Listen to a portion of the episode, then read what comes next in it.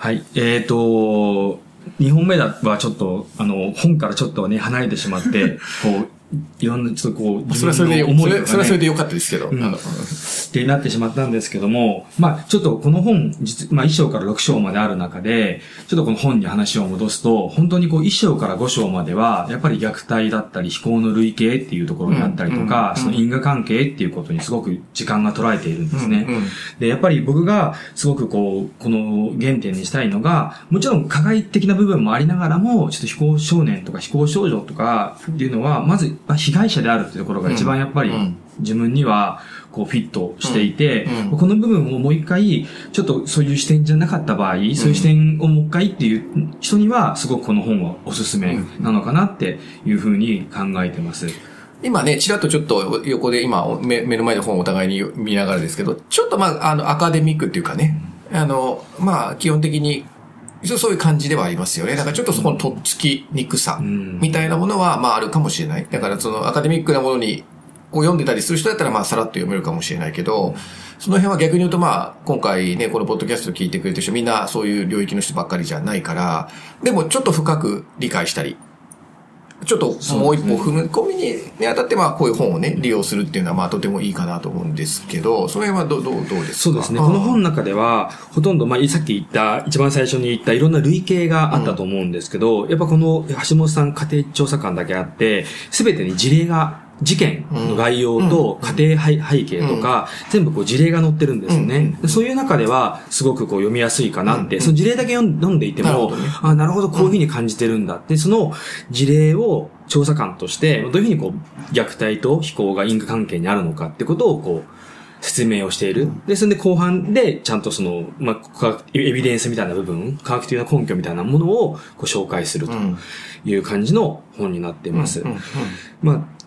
そうですね、最後、ここの本の、でも最後にの章がですね、虐待と非行を乗り越えてっていうところが、実はこれ200ページの本の中で、うん。190ページは、まあそういう事例と、事例事例とか、うんうん。その辺の部分で、本当最後の本当10ページぐらいにどう乗り越えていくかって、やっぱりここがうん、やっぱすごく、なかなかこのね、実務家というか、働いてる側としてはね、うん。そこは。すごく難しいところうん。うん。なのかなとは思うんですよね。まあでも大きな一つのやっぱり意味、この人の言ってるのは、和解っていう言葉をすごい使っていてうん、これ和解っていうのは、は話をしていく、理解しながら、お互いが多分親と子供が、い。うん。うん。まあ、ここはたまたま親、まあ、虐待の部分でだと、親と子供の話が多くなってるんですけども、そこをどう和解していくのか、うん。どう話し合っていくのか、うん。で、話し合うためにどのような準備が必要なのか、うんっていう部分がすごくこう、最後のキーワードとしてあるのかなって思ってます。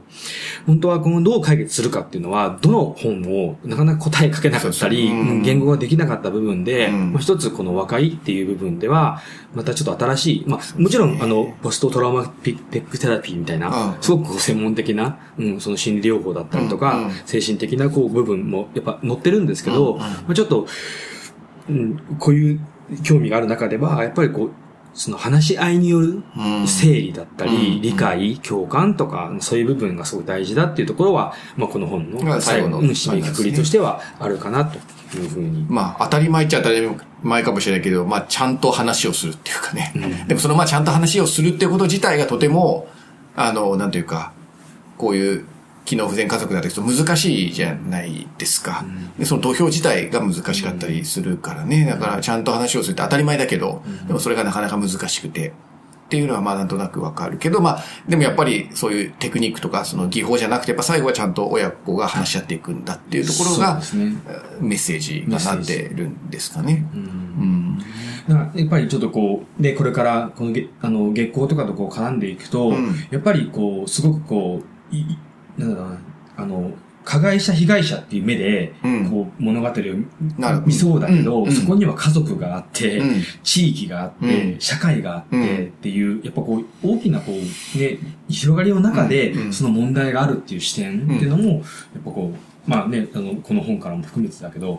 あの、大事なことだなって、どうしてもこう、ね、あの、み見ちゃうと、まあ、二項対立的にというかね、うん。そうそうそう。被害と加害っていうのを分けたくなっちゃうっていうのは、まあ、どうしてもありますよね、人間の思考としてね。なんかそこが、まあ、この橋本さんも多元的な視点っていうので、うん。二項対立ではない、うん。うん。多元的な視点でもっと物事を、この問題を見ていく必要があるっていうのも、まあちょっとね、この映画化と見ていくときにの見方としての、まあ、一つのね、視野なのかなって、この家族でどうなの、この社会ってどうなってるの、うんとか、うん。なんかそんな視点からも見ていくと、すごく映画が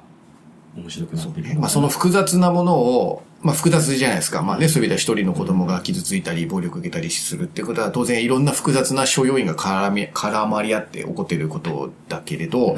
文章ってやっぱり、それを捨てていかなきゃいけないですよね。書く。複雑なまま書いてたらわけわかんなくなっちゃうわけだけれど、まあ、映画っていう表現は、それが複雑なものを、まあ、複雑なまま出せ、表現できる、まあ、メディア、言葉よりも強いメディアかな、なんていうふうに私なんかちょっと思ったりするし、そこは映画に期待したいところですよね。そうですね。うん。なんかその辺が、文字にできることと、まあ映像にできることってね、なんかあったり、違いがあっていいと思うし、なんか今、J さんが言われたようなところは、まあまさに、うん、あの、監督なんかも当然だけど、まあ、く繰り込んで作品にはしてるでしょうからね。うん、本当期待したいところですよね。まあちょっとね、これは、あ、えちなみにこれは値段的にはいくらですか？ぐらいですか1600円。1600円ですね。ちょっとこのご時世、ただ、図書館とかですかうね。ん、そうですうん、ね。まあ、あの、アマゾンとかでポチッとすれば出てくるかもしれませんが、まだ、まだ買えますか？あ、買えると思います。うんでもまあ、1600円出すのはちょっとた、うん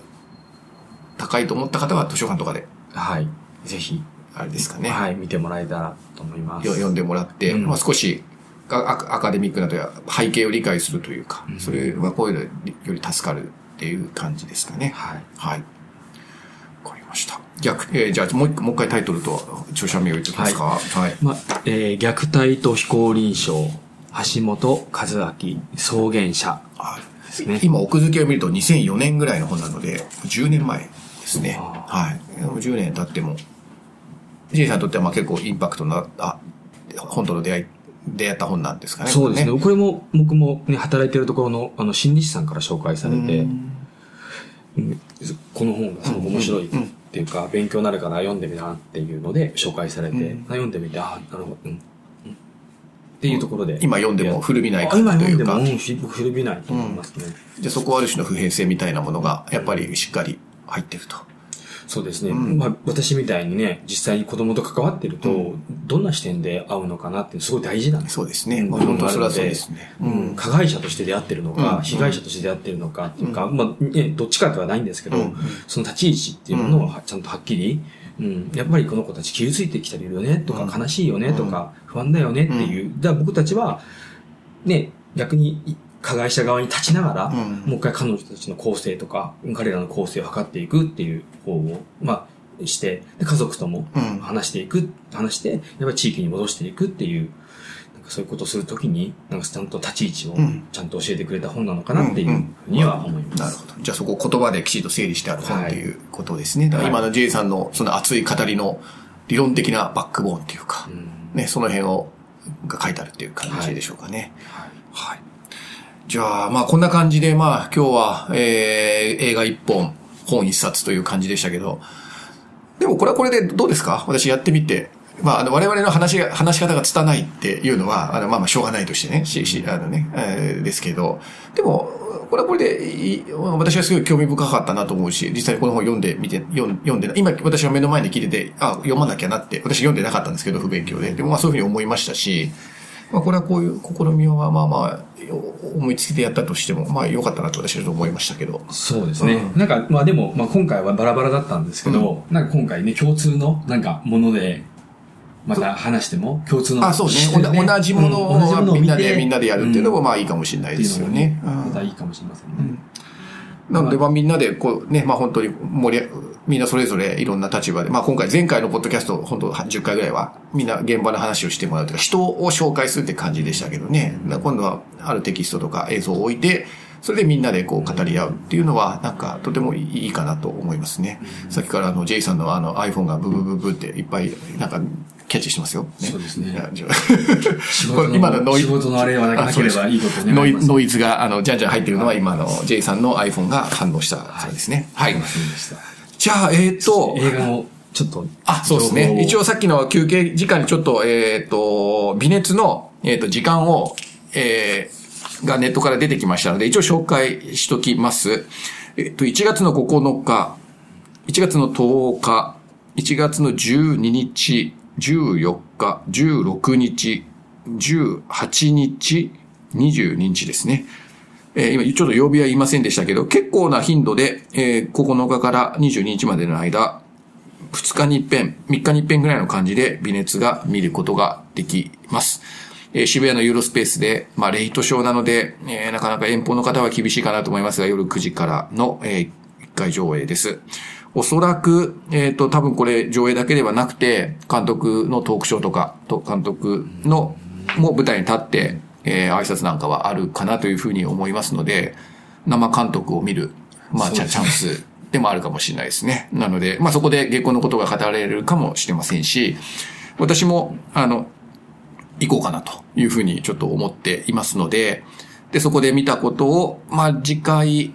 1月の来月はもしよければ J さん微熱語る会やりましょう。同じ作品で。同じメンバーで。まあまあ、もうちょっとメンバーをねまあ増やしますかちょっと。増やしましょうまあもし、微熱を見てみんな語りたいっていう人がいたら、ね、それはそれであれですけど。本当ですね。まあおそらく月光ともリンクしている作品であることは間違いないと思いますし、あのビジュアル的にも、今回ね、あの、げ微熱のビジュアル写真出てますけど、真ん中に女の子が立ってっていうことなので、そうですねで、えっ、と、解説を見ると、えー、性被害、性虐待のことだっていうのは書いてありますのでね、まあ微熱とも、どう、どう、あ微熱と月光がどうリンクするのかっていう意味合いでもやっぱこれは微熱は見なきゃいけない。そうですね。ベネと思いますそうですね。ベネツっていうのは新春全力映画祭っていう、そうそうあそうですね全力映画祭の中の一つで、新作で微熱とそうですねいう形ですね。はいもうでもこの、ね、あの、フライヤーにもこう、微熱がバーンと。バーンと出てますからね。なんかこの、10本ぐらいある作品の中のそうですね。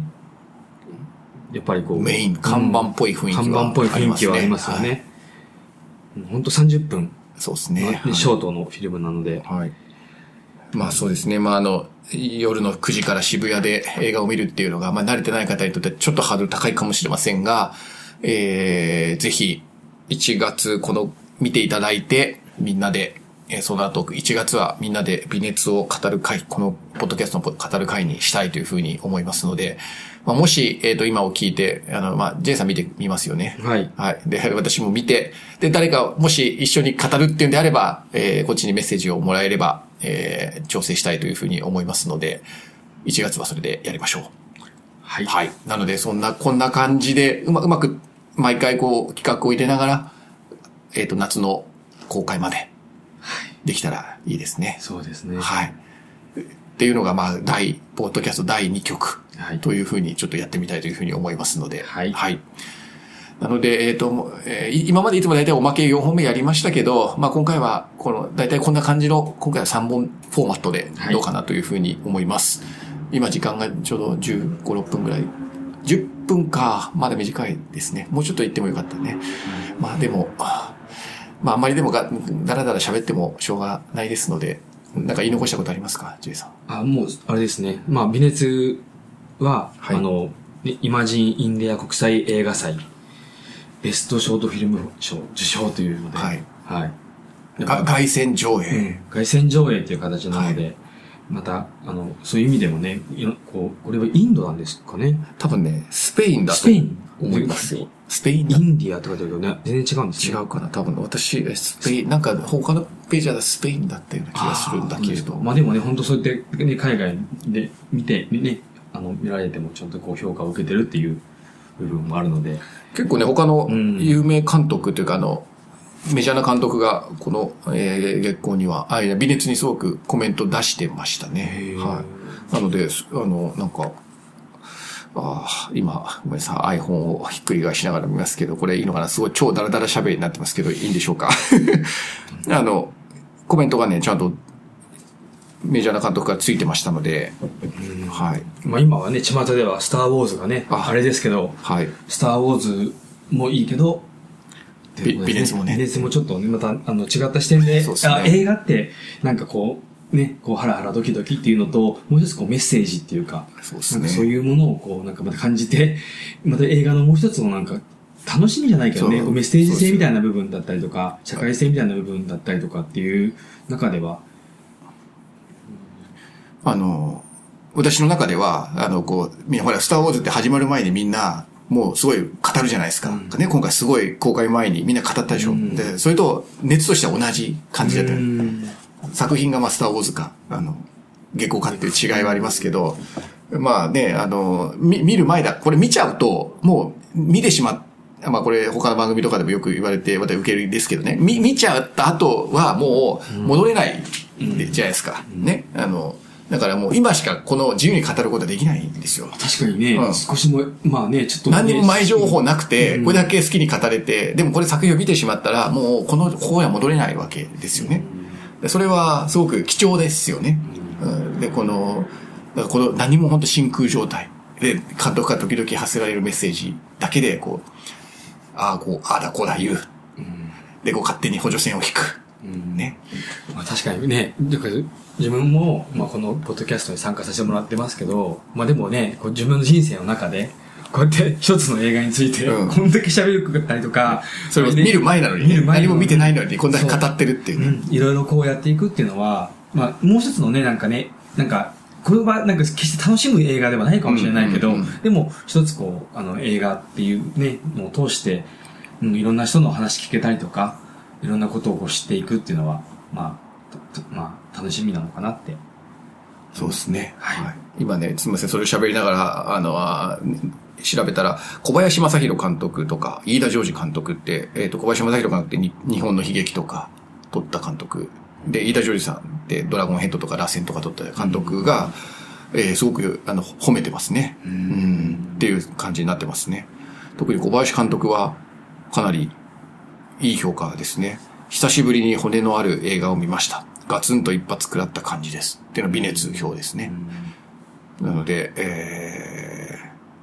風切り場よりも成長を感じるなんていうのを書いてあったりしてますね。これちょっと、あの、全力映画のホームページに行くと、これか、あの、見れると思いますけど、書いてありますので、はい。やっぱ監督っていうのも成長するんですよね。うん確かに。そどうなんですかね。でもやっぱり風切り場よりはね、うんどういうところがね、こう、監督としての成長なのかっていうのがね、そうですね。難しい。確かに。うんまあでもあれ、うんそれがでもえ映像にはなる、映像になって我々が感じるじゃないですか。風切り場と見て。見て、ああそれは楽しみにしましょうね。はいなのでね。はい。ごめんなさい。ちょっと余計な最後おしゃべりが入りましたが、えー、はい。じゃあ、えっと、今日、えー、J さんとの、えー、トークセッションというか、お互いに紹介し合いでしたけど、えー、お聞きいただいた方ありがとうございました。ありがとうございましたもしよければ一緒に喋りましょう。誰か、えー、一緒に喋ってくれる人が出たら嬉しいなと思います。はい。じゃあ今日はお疲れ様でした。ありがとうございましたあ。りがとうございました。